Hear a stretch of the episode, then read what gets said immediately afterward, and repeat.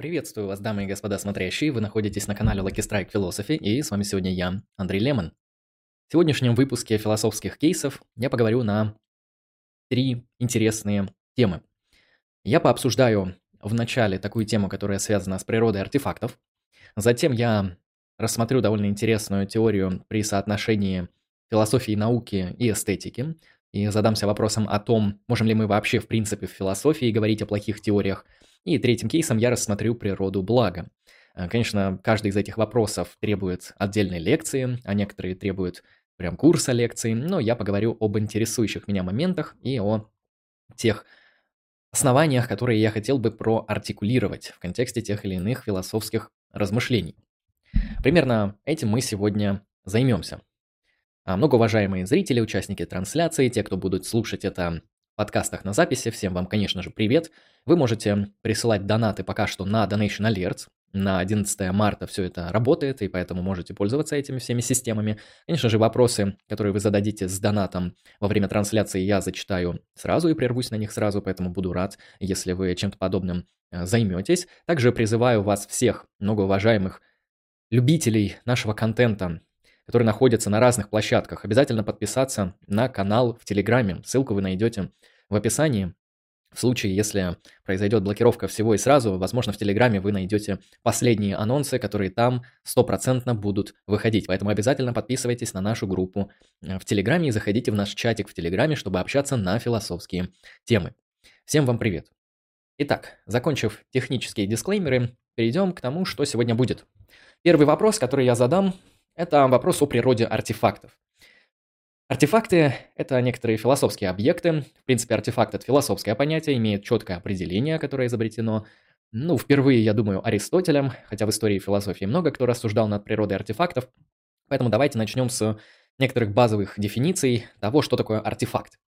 Ну, начнем с определения, с определения указательного. Давайте укажем на несколько разновидностей или элементов, которые включаются в такое множество, как артефакт. То есть, что такое артефакт? Это молоток, это телефон, это забор, это кружка, это автомобиль. Эти объекты являются артефактами. Вы можете заметить, что у них не так много общего. То есть кружка не очень похожа на автомобиль, а автомобиль не очень-то похож на артефакт. Соответственно, не совсем понятно, почему в это множество попали все эти разные вещи. Сюда же может попасть микрофон, через который я говорю, и даже трансляцию, через которую я вам вещаю. Это также является артефактами.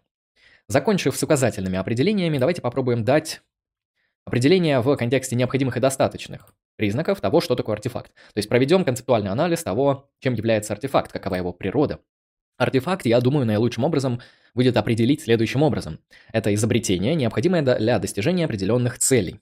Кто-то уточняет, что это человеческие изобретения, это человеческие, э, не знаю, постройки, конструкции, создания или просто объекты, изобретенные человеком, необходимые для достижения определенных целей. В этом плане артефакт мы можем заменить таким синонимом, как инструмент. Инструмент в широком смысле, конечно же, молоток – это точный инструмент, кружка в этом контексте и автомобиль также являются инструментами, потому что это изобретенные людьми объекты, которые необходимы для достижения определенных целей. Итак, какие артефакты, какие цели перед собой ставят? Ну, если возьмем наш пример с автомобилем, то автомобиль – это транспортное средство, именно поэтому автомобиль нужен для эффективного передвижения, ну, как минимум, по дорогам. Хотя существуют и автомобили, которые передвигаются и по бездорожью. В общем, это средство передвижения а, с двигателем а, и на колесах. Хотя, знаете, я не буду уточнять, потому что вы точно найдете машину без двигателя, и вы точно найдете машину без колес. Мы можем взять пример также кружки. Зачем нужна кружка, которая, например, у меня в руке? Ну, явно не для того, чтобы любоваться ей, и не для того, чтобы бить ей голову. А кружка нужна для того, чтобы наливать в нее определенные формы жидкостей, которые потом испивать. А я в данном случае налил обычную воду из-под фильтра. Фильтр тоже довольно интересный артефакт. И вот сейчас сижу, пью водичку. Поэтому кружка также является человеческим изобретением, которое необходимо для достижения определенной цели, для того, чтобы было с нее комфортно пить воду. Молоток, соответственно, нужен, чтобы забивать гвозди, а компьютер, ох, какой многофункциональный артефакт компьютер. Ну, как минимум, он мне сейчас нужен, чтобы вывести трансляцию, чтобы вы меня как видели, так и слышали. Исходя из этого, вы можете предположить примерно, составить себе представление о том, что такое артефакт. Я вам дал определение, это изобретение, необходимое для достижения целей, и я вам указал конкретные примеры артефактов. Теперь, когда мы дали определение через указание и определение через выделение необходимых и достаточных признаков, мы можем подойти к тому, к чему я хотел подойти. А я хочу задать довольно интересный вопрос. Наука и социальные институты в целом, являются ли они артефактами? Потому что у нас нет никаких сомнений, что молоток, кружка, автомобиль и даже стена являются артефактами. Однако, является ли артефактом наука и социальные институты? Сейчас на экране вы можете увидеть парочку аргументов, которые я вчера набросал. Именно поэтому я хотел ими поделиться в очередном выпуске философских топик. Давайте разберем эти аргументы и увидим, какие интересные из них следствия. Итак, аргумент первый направлен на объяснение того, что наука имеет телос. То есть в этом определении будет доказано как то, что наука является артефактом, так и то, что наука имеет, соответственно, цель по природе самих артефактов. Однако сейчас я прервусь на донат. Спасибо большое, многоуважаемый, прекрасный и замечательный любитель гачи массажа. Э, какой красивый никнейм. Люблю смешные никнеймы. Они позволяют вам проявить такую добродетель, как остроумие. И сейчас я прочитаю твой донат. Даров. Поясни, пожалуйста, за феноменологию и естественную установку. ПС. Жду Марго. А, хорошо, ожидай маргинала. А, надеюсь, будет у нас стрим, как только а, сможем что-нибудь придумать и обсудить. Соответственно, эм, поясни за феноменологию естественную установку. Давай прервусь на твой донат. Феноменология – это, в принципе, школа, которую породил Брентана, его ученик Гуссерль и другие феноменологи. То есть, когда мы говорим о феноменологии, чаще всего мы отсылаем на такой историко-философский период, где существовал Брентана, Гуссерль и другие феноменологи. Кто-то туда же записывает Хайдегера, кто-то записывает туда Мерло-Понти, Сартера, но мне кажется, они феноменологи уже в таком не строгом смысле. То есть это не гуссерлевские феноменологи, хотя, конечно же, феноменологическая установка в их размышлениях играет фундаментально важную роль и буквально центральную роль. Помыслить Хайдегера без феноменологии это невозможно. Это так же, как невозможно помыслить Платона без объективно существующего автономного мира объект, ну, объективных универсалей, абстрактных сущностей. Это был бы просто не Платон. Исходя из этого, феноменология – это вот где-то там. Теперь давай зададимся вопросом о том, можно ли феноменологию понимать шире, чем просто ее историко-философский контекст. На мой взгляд, да. Под феноменологией мы можем понимать не только то, о чем говорит Брентана и Гуссерль, а, которые в своем проекте создают задачу, связанную с тем, чтобы очистить науку, философию, ну и, в принципе, наше мышление от натуралистической установки, для того, чтобы говорить только лишь о содержании нашего феноменального восприятия. А, это их проект, который на самом деле где-то успешен, где-то нет. Часто последователи Гуссерля самого его обвиняют в том, что он не достиг ни одной из целей своего собственного проекта. Про естественную установку пожу, скажу позднее. Смотри, насчет того, можно ли понимать феноменологию иначе. На мой взгляд, конечно же, можно понимать феноменологию как более широкий подход, как методологию, как установку, в принципе, метафилософскую установку. Метафилософские установки могут носить совершенно разный характер. Они могут быть реалистические, направленные на объяснение природы, реальности. Они могут быть прагматические, могут быть феноменологические, могут быть еще какие-то, концептуалистские, например. В данном случае, я полагаю, феноменологию можно рассматривать как метафилософскую установку. Что я имею в виду? Это значит, что мы задачей философии ставим прояснение феноменов нашего опыта, то есть э, некоторой данности сознания от первого лица.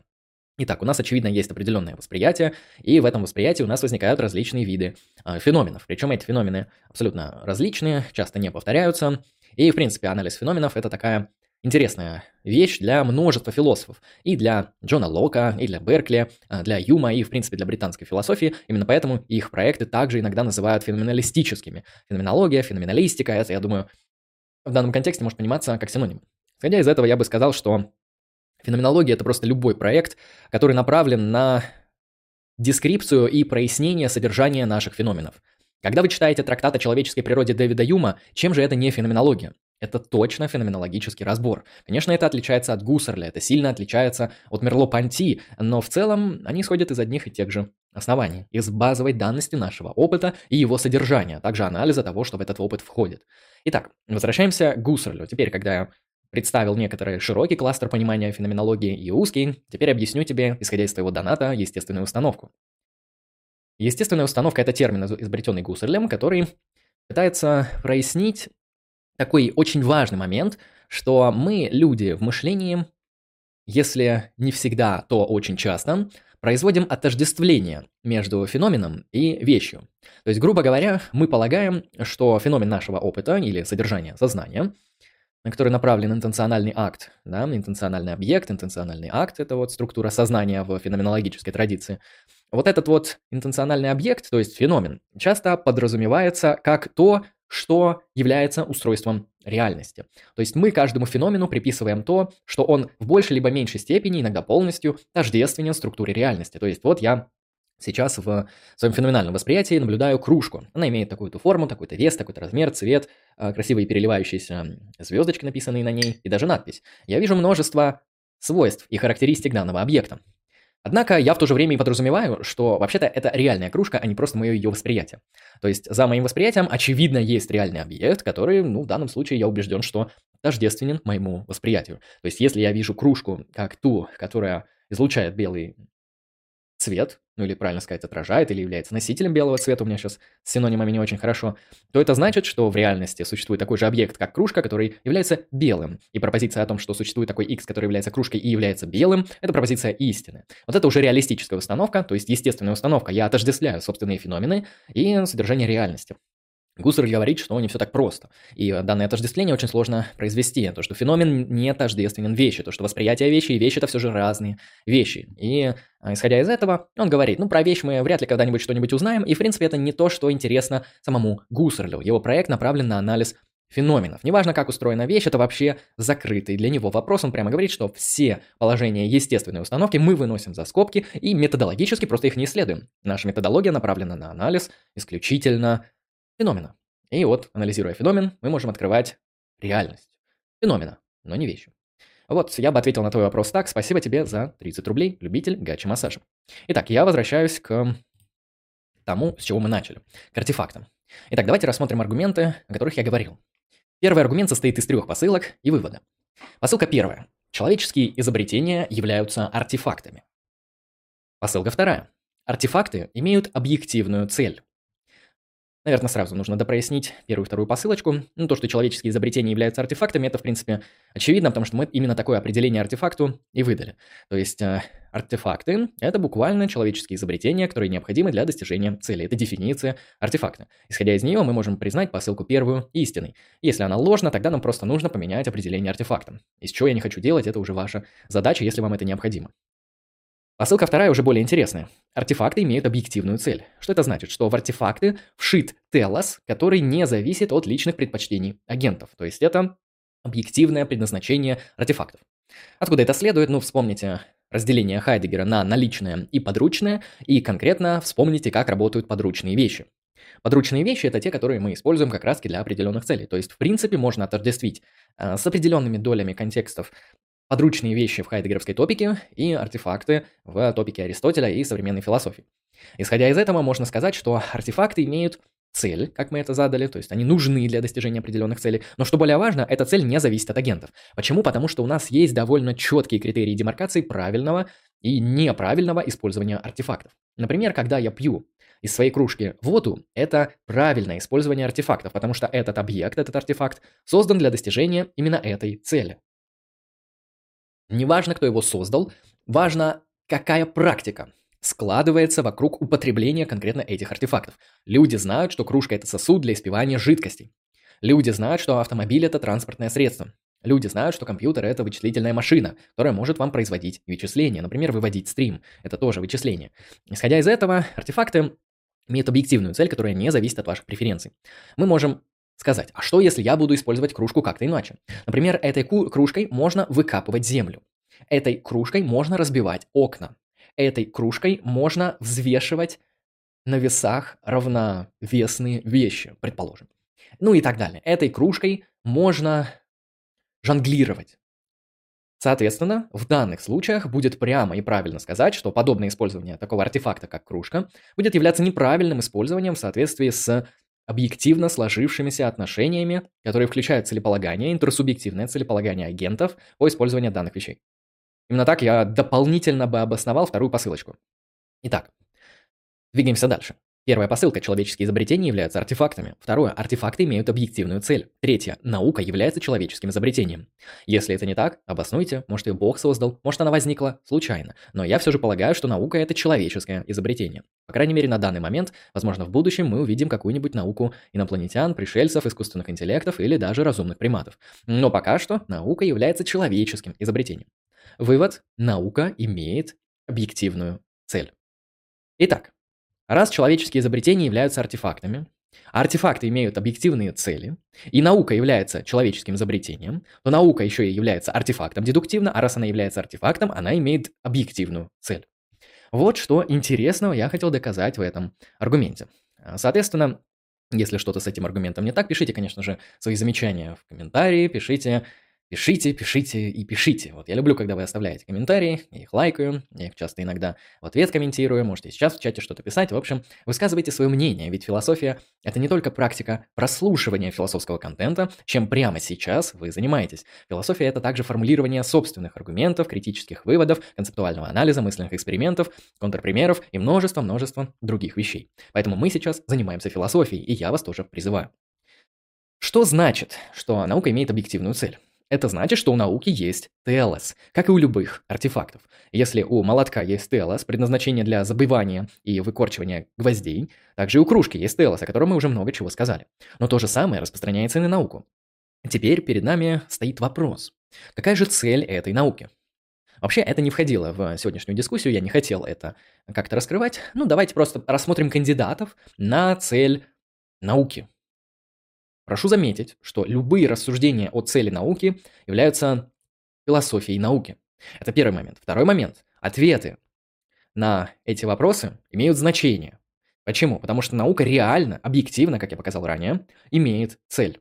Мы можем ошибиться с этой целью. Например, мы можем сказать, что наука нужна, чтобы ученые ловили кайф и получали удовольствие. Возможно, это так, возможно, это не так.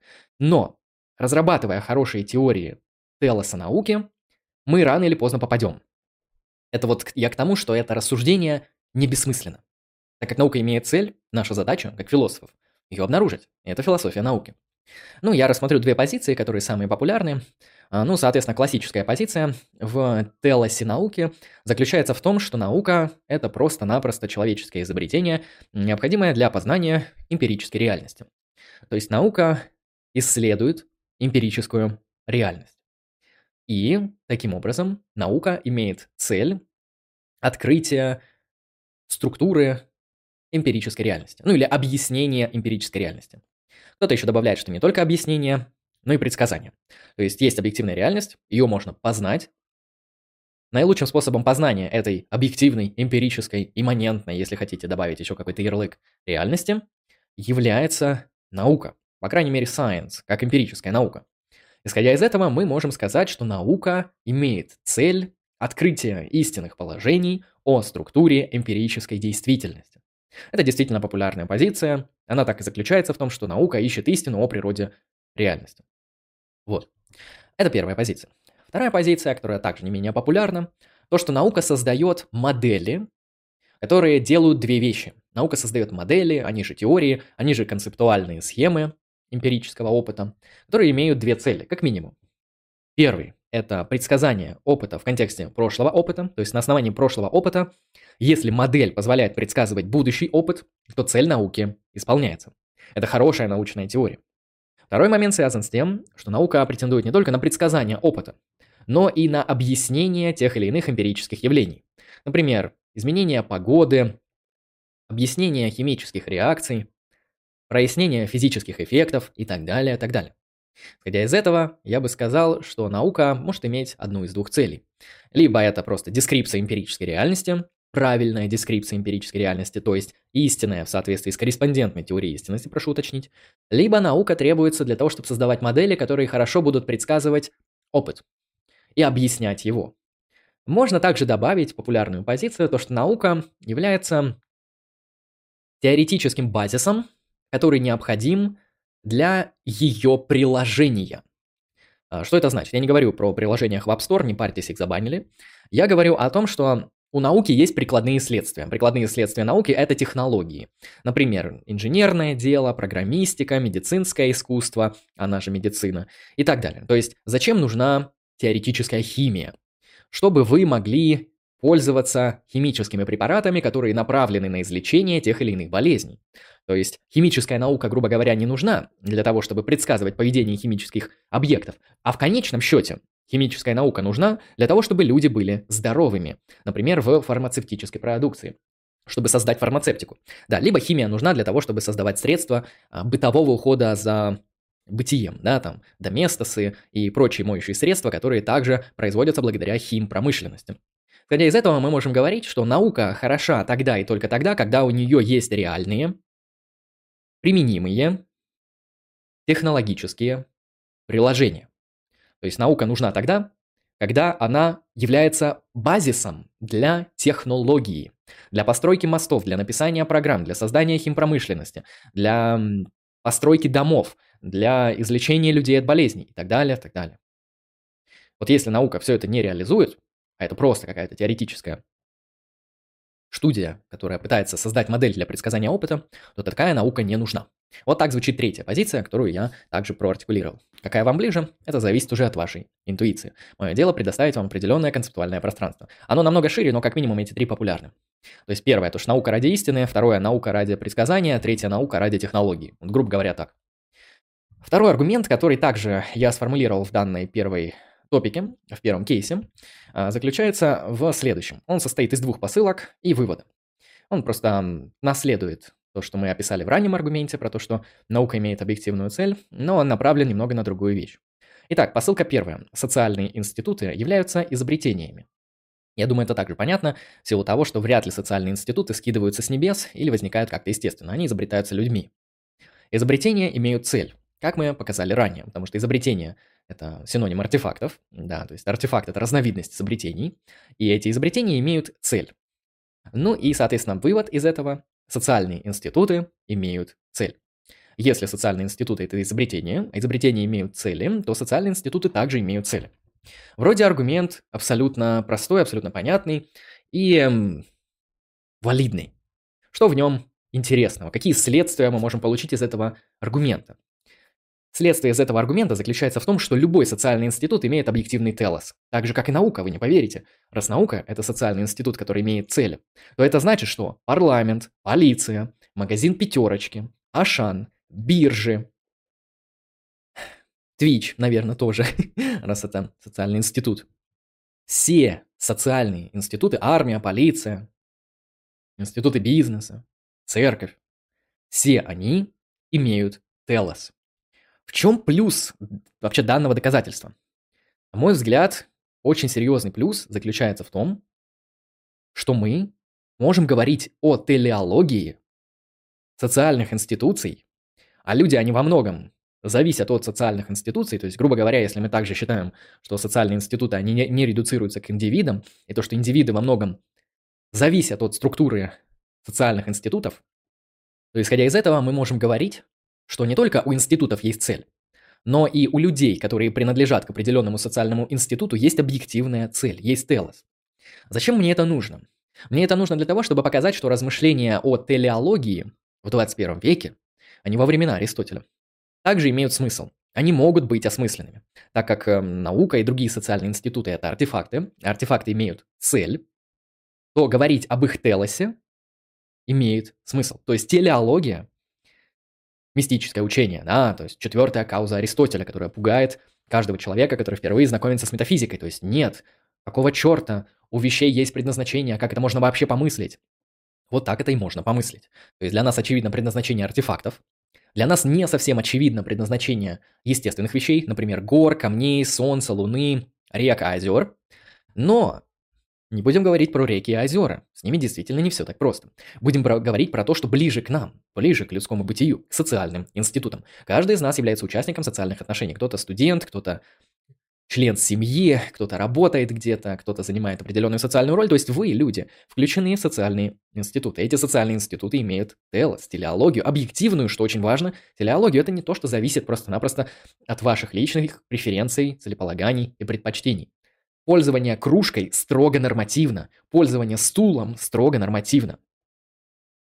Именно поэтому, когда к вам приходит 4 человека домой, и вы говорите, сейчас я вас усажу на один стул, это считается шуткой. Ну, имеется в виду, да, перевернуть стол и на четыре ножки сами знаете, что сделать. Это шутка. Почему? Потому что, ну, стул так неправильно использовать, и поэтому вообще данное высказывание является объективно шуткой. В силу того, что она играет на несоответствии реального и нереального, правильного неправильного использования стула. Поэтому, когда мы говорим про полицию, имеет смысл говорить о телосе полиции. Когда мы говорим про университеты, образовательные учреждения, также имеет смысл говорить про телос. Поэтому я бы просто-напросто из этой топики вынес то, что телос – это не мистическая вещь. Телос – это не самое странное изобретение метафизики античности. Телос – это то, что преследует нас всегда. Да, в силу того, что телеология вшита в структуру человеческих институтов. А мы живем в человеческих институтах. По-другому никак. Это первая топика, о которой я хотел поговорить. Давайте двигаться ко второй. Сначала я задам такой интересный вопрос. Вот э, смотрите, мы изучаем философию. В ней существует концептуальное поле различных теорий, которые отвечают на фундаментальные вопросы. Например, мы открываем такую топику, как свобода воли, и там перед нами предстают разные теории. Это компатибилизм, это метафизическое либертарианство. Ну и, соответственно, они находятся вот в таком вот споре. Какие-то из них более убедительны, какие-то менее убедительны. Но, кажется, именно в этот момент возникают претензии к философии. Многоуважаемая философия, можно задать вопрос со стороны. У тебя на один и тот же вопрос несколько разных, взаимоисключающих ответа. То есть, как же ты ищешь истину? Как же ты ищешь структуру реальности? Как же ты отвечаешь на свои вопросы, если на каждый из своих вопросов существует как минимум два ответа, а то и больше, а то и три, четыре, десять и так далее. Исходя из этого, сразу мы видим, что философия не похожа на химию, где H2O – это всегда вода. Философия не похожа на физику, где, не знаю, гравитация – это гравитация. Я не разбираюсь в физике. Философия не похожа на биологию, где естественный отбор – это естественный отбор, то есть база. Философия немножко сложнее. Именно из-за этого к философии часто теряется доверие, потому что мы оцениваем философию как естественную науку. Я не хочу уходить в споры по поводу того, почему неправильно говорить о философии как о естественной науке. Я думаю, для вас это понятно, потому что философия – это не естественная наука. Это мы не будем обсуждать. Мы обсудим другое. Существуют ли плохие теории философии? Можем ли мы говорить, что вот в философии множество разных теорий, она настолько плюралистична, релятивна и прекрасна своим многообразием, что все теории одинаково хороши, одинаково равны. Как говорится, мы за равенство всех теорий. И компатибилисты, и либертарианцы прекрасные, и теисты, и атеисты замечательны. Все молодцы, все будем дружить с разными взаимоисключающими, абсолютно противоположными взглядами. Настолько ли философия толерантна? Да, назовем это таким термином. Интеллектуально толерантна. Конечно же, нет. Я сейчас покажу на примере, что в философии существуют плохие теории, и мы просто проработаем одну интересную теорию, которая связана с топикой соотношения философии науки и эстетики. То есть мы поговорим о том, как соотносятся эстетические свойства и научные теории, и должны ли они вообще как-то соотноситься. Проговорив это, мы найдем ответ на то, могут ли быть плохие теории в философии пишут, сейчас будет про телос теории. Нет, про телосы я закончил, сейчас будет про другое. Итак, позиция, которую я сейчас озвучу, называется пифагореизм в соотношении философии науки и эстетики. Эта позиция имеет очень опосредованное отношение к реальному Пифагору, в кавычках реальному, так как мы о нем знаем только мифы и сказки. Соответственно, это просто название. Поэтому не привязывайтесь к Пифагору, к античной традиции и ко всему этому историческому контексту. Генеалогические корни можно искать там, но это современная теория, она возникла где-то там на рубеже веков между 21 и 20 в философии науки. Итак, эта философская теория заявляет три клейма, три тезиса. Сейчас мы с ними поработаем. Итак, что же она говорит? Что такое пифагореизм в контексте соотношения философии науки и эстетики? Тезис первый. Красота это объективное свойство некоторых научных теорий. При этом, раз красота объективна, то красота теории не зависит от личного вкуса человека. Тезис второй, который разделяется данной теорией. Красота обнаруживает, или как было в оригинале, идентифицирует истину. Красота преследует, обнаруживает, идентифицирует, в данном случае это синонимы, истину. Что это значит? Это значит, что красивая теория с большей вероятностью будет истинная, чем уродливая теория. Третий тезис. Так как ученые преследуют истинные теории, то они должны предпочитать красивые теории уродливым теориям. Это уже гипотетический императив, да, то есть если ученые преследуют истинные теории, то они должны предпочитать красивые теории, потому что красивые теории преследуют истину. Вот такая позиция в философии науки при соотношении эстетических свойств и свойств научных теорий. Вы можете сказать, вы можете сказать, что плохого в этой теории? Ну да, посмотрите на Эйнштейна, который говорит, что, понимаете, занятие наукой – это творческий процесс эстетического характера, где мы не просто создаем теорию из воздуха. Нас тянет интуиция, нас тянет мистический опыт. Мы ориентируемся на эстетические свойства. То есть наука – это не какое-то сухое дедуктивное вычисление из А в Б. Это творческий, практически симфо- симфонический, э, да, живописный процесс создания нового эстетического произведения, которое является научной теорией. Математики часто говорят о том, что те решения задач, те решения проблем математического характера лучше, которые эстетически более совершенны. Эстетическая целесообразность в математике преследует истину. Вот, то есть вы можете сказать, в чем проблема? Это то, что соответствует здравому смыслу различных ученых. От математиков до физиков и химиков и даже до биологов, не говоря уже о представителях социальных наук. Исходя из этого, можно сказать, то есть в чем здесь проблема? Да, красота – это объективное свойство научных теорий, красота идентифицирует истину, мы, ученые, преследуем красоту теорий и устанавливаем истину благодаря эстетическим свойствам научных теорий. Именно так звучит пифагореизм в философии науки. Теперь давайте зададимся простым, очевидным вопросом. Является ли эта теория хорошей?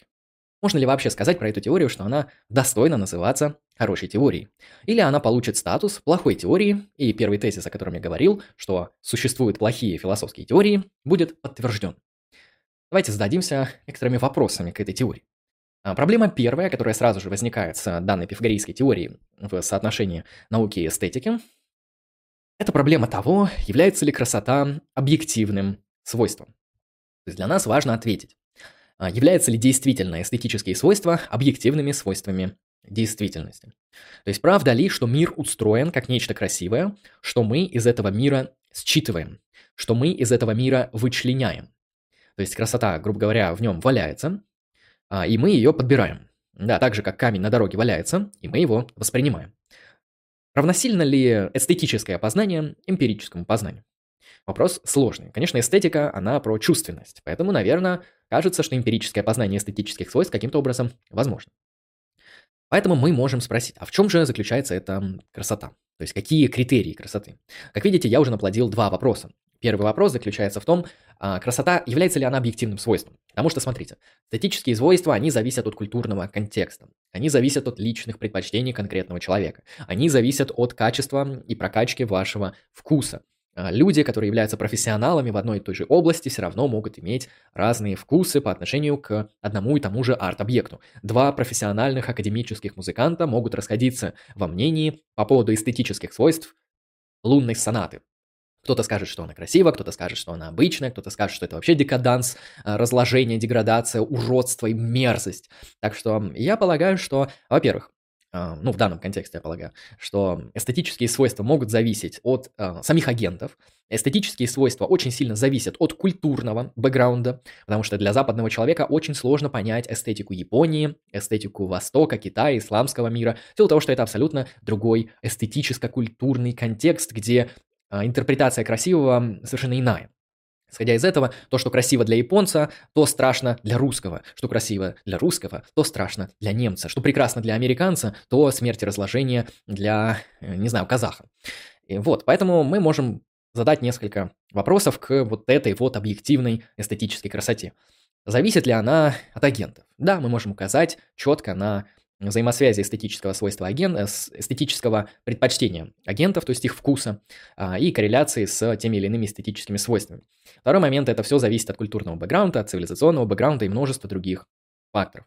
Поэтому о какой объективной красоте говорите вы, многоуважаемые пифагореисты, которые считают, что научные теории являются объективно красивыми. Второй момент. Давайте, да, предположим, что да, неважно, вообще равнодушно, эти теории на самом деле красивые, пусть так и будет. Второй вопрос, который стоит здесь задать, какие критерии красоты?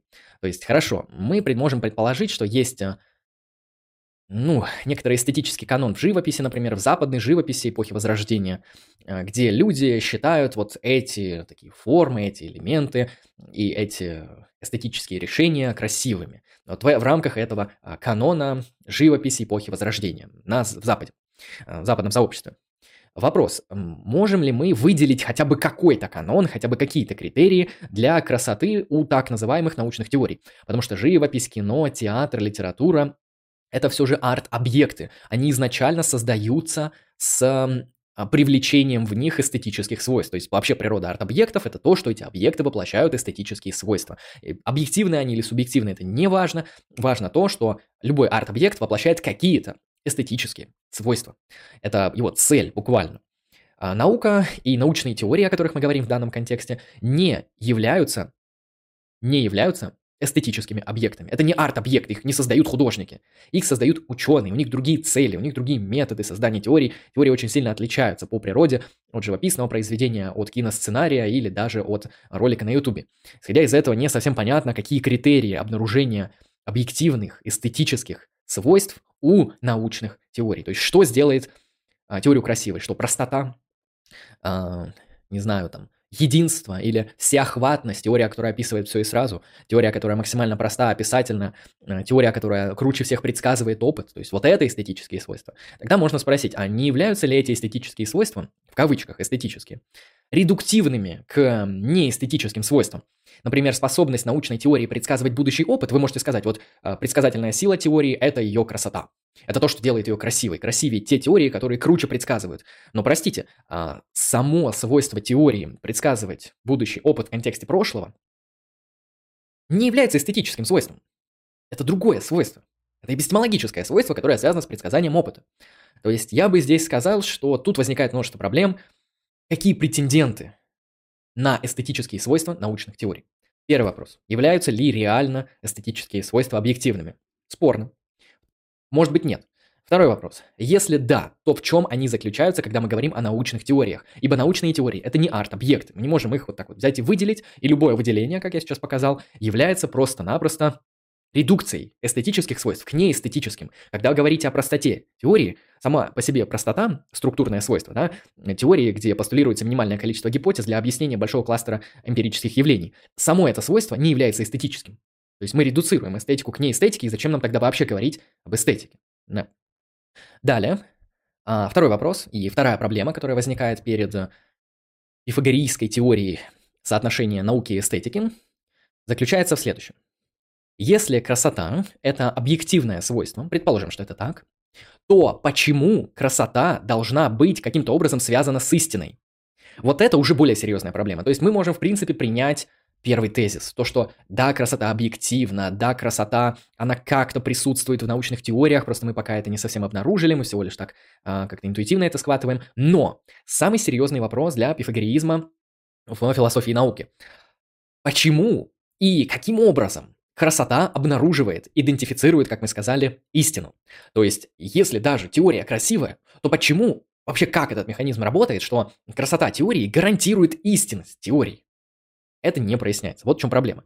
Как это можно парировать контрпримерами? Ну, довольно просто. У нас есть в истории науки, я в ней не глубоко не шарю, вы можете привести свои примеры в комментариях. Я приведу один, да. Многие красивые теории оказались ложными. То есть мы можем сказать, что, предположим, эти эстетические теории являются ложными. А, ой, простите, эти научные теории ложны, но они были истинными. Исходя из этого, я могу сказать, что данный тезис о том, что красота преследует истину, является либо ложным просто-напросто, либо, по крайней мере, спорным. То есть вам придется выкручиваться, вам нужно говорить, ну, на самом деле теория не была красивая. О каких теориях я говорю? Ну, я выделил две. Это механика Ньютона, которая является ложной, ну, имеется в виду та механика Ньютона, которая претендует на полное описание всей физической реальности. Сейчас мы знаем, что механика Ньютона не описывает всю физическую реальность, однако она красивая.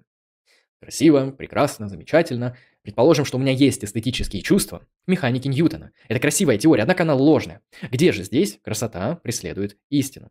Второй момент, который я выделил, более очевидный даже пример, потому что с механикой Ньютона вы можете еще как-то спорить, это биология Аристотеля.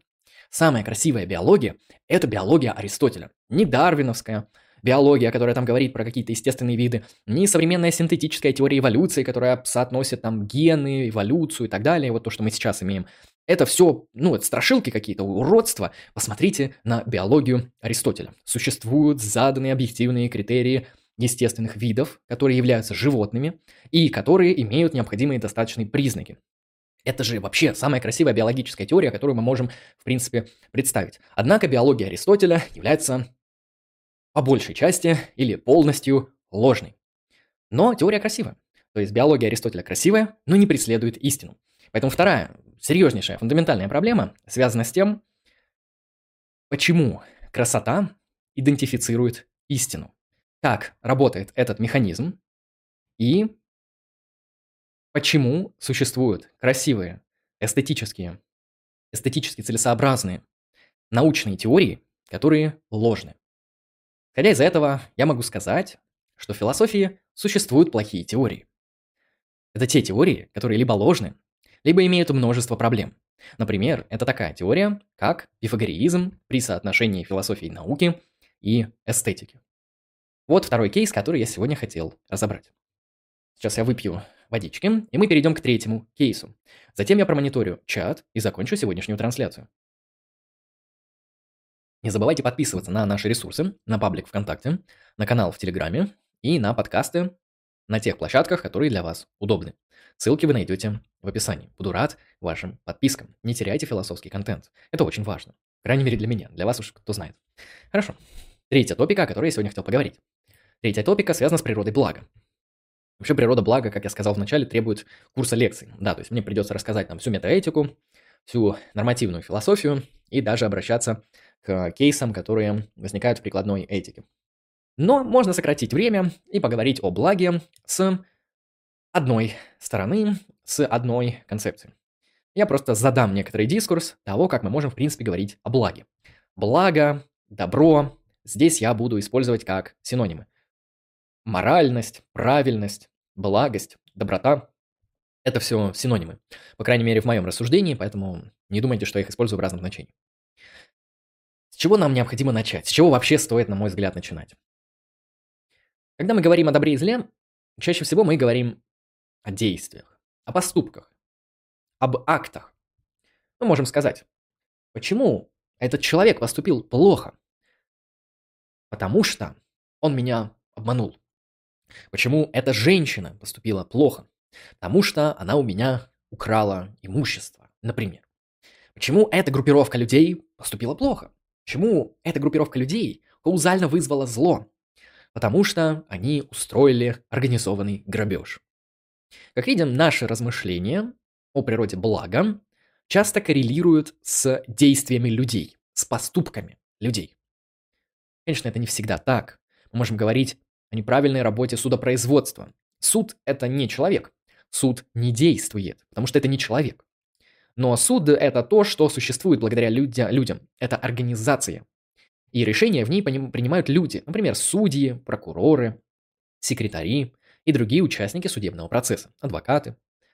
Они действуют, и само это действие в сумме, этот процесс, да, мы называем суд, а процесс – судопроизводством. А нормативы, которые все это регулируют, судом. То есть суд – это социальный институт. То есть можно говорить о правильности либо неправильности решения суда, но решение суда может быть редуцировано к действиям конкретных агентов в контексте судопроизводства. А, по крайней мере, если мы методологически индивидуалисты. Исходя из этого, первое, что возникает на уровне здравого смысла. Здравый смысл – это та почва, от которой нам стоит отталкиваться, не стоит начинать философию, исходя из каких-то фантастических областей. Философию стоит начинать со здравого смысла. Исходя из этого, здравый смысл подсказывает, что добро и зло – это то, что появляется, когда совершаются поступки. А теперь, когда мы примерно приняли эту посылку, давайте разберем структуру поступка. Поступок, с моей точки зрения, содержит три элемента. Поступок трехсоставной – это сложная структура, состоящая из трех элементов. Какие это элементы? Хороший вопрос, интересный вопрос. Итак, первый элемент поступка – это намерение. Намерение включает определенную информированность человека по поводу того, что он собирается делать, каковы будут примерные последствия этого действия, и самоконтроль. То есть намерение это такой вот на самом деле комплексный а, кластер различных состояний, которые включают контроль, информированность и желание достижения определенной цели. Я намерен взять кружку в руки. Хопа, и взял, совершил действие. До этого у меня было намерение. Я был информирован, я знал, что такое брать кружку. Я знал, каким образом. У меня была не только пропозициональная установка, но и ноу-хау. Знание как, практическое знание о том, как брать кружки. У меня также было желание, которое я направил, и дальше уже, соответственно, взял кружку. Поэтому первый элемент поступка, это мы уходим немножко в философию действия, у нас был подкаст, поэтому сейчас мы пользуемся уже знаниями, которые наработали в старые времена. Первый элемент поступка в его структуре – это намерение. Какой второй элемент? Раз их всего три. Второй элемент – это само тело движения. То есть я в данном случае тянусь рукой за кружкой, чтобы ее взять. Это тело движения. То есть действие невозможно без тела движения. Ну, по крайней мере, большая часть действий невозможна без каких-то свободных телодвижений. Свободные телодвижения – это практически все телодвижения, которые может совершить здоровый человек при отсутствии физических ограничений. То есть, когда он не связан, когда он не в паралитическом состоянии, когда он не с поломанными частями тела, ну и что-нибудь такое. Я думаю, вы понимаете, о чем речь. Соответственно, телодвижение очень важно для поступка. Представьте поступок, который совершен без телодвижения. Он никак не будет выглядеть. Вы будете видеть намерение, ну, для вас, по крайней мере, оно будет очевидно. Намерен начать ходить в качалку, но не пошел. Где же ваше действие? Где же ваш поступок, за который вы будете отвечать? Нигде. Он остался на уровне намерения. Это не будет действие. Де- э, действие без тела движения – абсурд. Невозможно представить себе такое действие. Либо это будет очень странный, пограничный, необычный и непонятный случай. Мы будем рассматривать статус-кво, что действие включает намерение и телодвижение. Два элемента. Теперь третий элемент. Каков третий элемент поступка? Причинные следствия пункта 1 и пункта 2. Это третий элемент поступка. Почему я так считаю? Почему поступок, с моей точки зрения, не заканчивается намерением и телодвижением, как считают многие теоретики философии действия? Потому что намерение и телодвижение в сумме дают каузальные следствия в виде последствий данной процедуры. Мы не можем из структуры нашего поступка исключить последствия, то есть следствие намерения, намеренного телодвижения. Исходя из этого, необходимо говорить, что поступок включает причинные следствия конкретно этого поступка. Почему это важно и почему именно это нам необходимо учитывать в анализе действия? Потому что намерения направлены на достижение определенных последствий. Неинформированные действия обычно считаются действиями с косвенным намерением или с отсутствующим намерением, потому что намерение подразумевает ваше четкое когнитивное осознание последствий вашего действия. Если вы подходите к какой-то пикающей странной штуке и тыкаете на ней кнопку которая там блестит красивыми блестяшками, происходит взрыв, который наносит урон вашему здоровью, бессмысленно будет говорить, что вы направили свое действие на то, чтобы подорваться на мине и лишиться парочки частей тела. Сочувствуем такому человеку. Но это наш мысленный эксперимент. Исходя из этого, если у вас отсутствует информированность по поводу последствий ваших телодвижений, то это сложно назвать действием. Это что-то другое. Это псевдодействие, или неагентное действие, или просто телодвижение, но не поступок. Это можно как-то объяснить иначе, то есть это будет неумышленным телодвижением, то есть это не будет действием, это будет какой-то другой чепухой.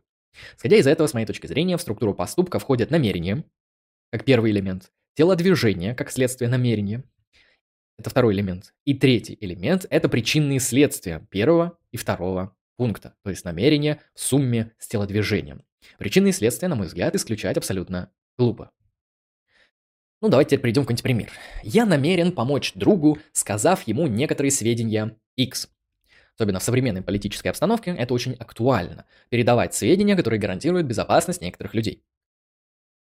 Итак, у меня есть, предположим, намерение помочь своему другу, сообщив ему некоторые сведения X.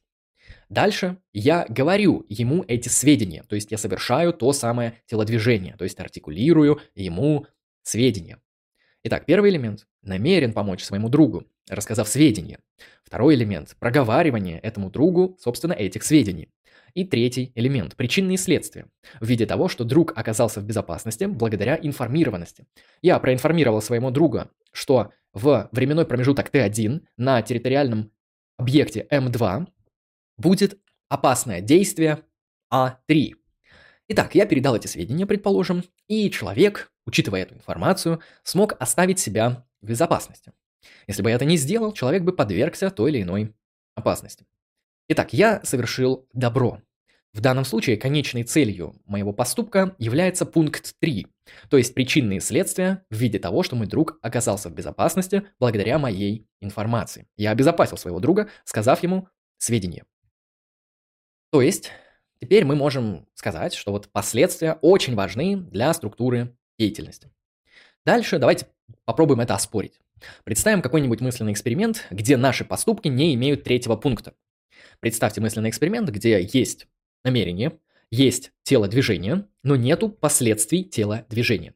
То есть это будет такой мысленный эксперимент, где агент не сможет оказывать причинное влияние на мир, делая его либо лучше, либо хуже. Исходя из этого, мы можем просто свести ситуацию к абсурду, что в данном мире в принципе невозможно добро и зло. В силу того, что намеренное тело движения не будет ни к чему приводить. Оно не будет делать мир лучше, потому что у него не будет каузального эффекта. Оно не будет делать мир хуже, потому что оно не будет иметь каузального эффекта. Раз не существует в структуре действия пункта 3, который связан с последствиями вашего поступка, то вы не можете оказывать причинное влияние на мир, делая его либо более хорошим, либо более плохим. Если это так, если мы принимаем или находим убедительным все вышесказанное, то мы можем прийти к следующему выводу. Если мы принимаем то, что мы проговорили ранее, то последствия наших поступков играют решающую роль в определении их морального статуса. Что это значит? Это значит, что моральные свойства наших поступков, моральные свойства в принципе, такие свойства как правильно, неправильно, добро, зло, морально, аморально, эти свойства связаны с последствиями наших поступков. Поэтому я могу сказать, что последствия поступков играют решающую роль в определении морального статуса самого поступка. Поступок, который каузально вызывает плохие, нежелательные или какие-то неправильные следствия, является плохим, потому что он способствует злу в мире. Поступок, который каузально вызывает хорошие следствия, способствует добру, является добрым поступком. Более того, пока не пройдет каузальный эффект в виде телодвижения и последствий телодвижения, моральный статус поступка будет не определен. Он будет растянут во времени, и на каких-то промежутках, пока эти каузальные следствия не наступят, он будет под вопросом. Мы действительно до конца не будем знать, является ли этот поступок хорошим или плохим, пока не наступят соответствующие последствия. Итак, представим еще парочку мысленных экспериментов и подведем к выводу. Предположим, что положение вещей в возможном мире под номером 1 и положение вещей в возможном мире 2, я его назвал W2, сравним два возможных мира W1 и W2. Предположим, что они различны, и по какому критерию устанавливается их разница. Их разница устанавливается в том, что первый возможный мир W1 благополучнее, чем возможный мир W2. Например, в возможном мире W1 живет 1000 агентов, а в возможном мире W2 живет 1000 агентов. Но в возможном мире W1 все эти агенты являются абсолютно здоровыми, в то время как во втором возможном мире эти агенты являются больными. Тогда мы можем сказать, что положение вещей в W2 является менее благополучным, чем в W1. Если это не так, то можете писать свои комментарии и спорить с этим положением. Действительно ли вы считаете, что лучше быть больным, чем здоровым? Действительно ли вы не согласны с великим замечательным классическим афоризмом, что лучше быть здоровым и богатым, чем бедным и больным? Готовы вы ли вы с этим спорить? С самоочевидным положением, что лучше быть здоровым и богатым, чем бедным и больным? Итак, если положение вещей в первом и во втором возможном мире может быть различно в сторону благополучия первого возможного мира, где W1 более благополучен, чем W2, то мы можем сказать, что добро – это просто-напросто такой X, который будет способствовать достижению наиболее а, вероятных наилучших последствий, которые будут повышать благополучие в V2. То есть в V2 мы осмысленно можем говорить о максимизации благополучия. Через наши действия, через наши поступки, которые будут каузально вызывать причинные следствия в виде наилучших последствий, например, повышение здоровья, Такие действия будут являться добром в V2 отношении, по отношению к V1. Потому что в V1 все здоровы, а в V2 все больны. Исходя из этого, добро это в одной из версий, на мой взгляд, в одной из убедительных версий. Это такой X, который способствует достижению наиболее вероятных, наилучших последствий. Именно так мы можем говорить о благе и добре в контексте причинных следствий наших поступков. Это третья топика, которую я хотел разобрать на сегодняшней трансляции. Сейчас я сделаю небольшой перерыв, а дальше я быстрым темпом промониторю вопросы из чата. Так что вы можете подписываться на все ресурсы, особенно на телеграм-канал и на паблик ВКонтакте. Скоро у нас появится Boosty, где будет контент для спонсоров. Так как монетизацию на Ютубе отменили, мы будем развивать систему Boosty. Так что э, ссылку в будущем я скину, как она будет готова к функционированию и работе. Также, если кому-то требуются частные, понятно, что финансово оплачиваемые личные консультации по философии от меня, если вы хотите со мной заниматься философией на постоянной основе, ну или просто вам требуется одна какая-то разовая консультация для прояснения тех или иных моментов, то записывайтесь ко мне на консультацию по философии по ссылке в описании. Там вы найдете полную информацию о том, что происходит на консультациях, а также вы сможете увидеть там прайсы и цены. Я прерываюсь на перерыв, а дальше посмотрю вопросы из чата.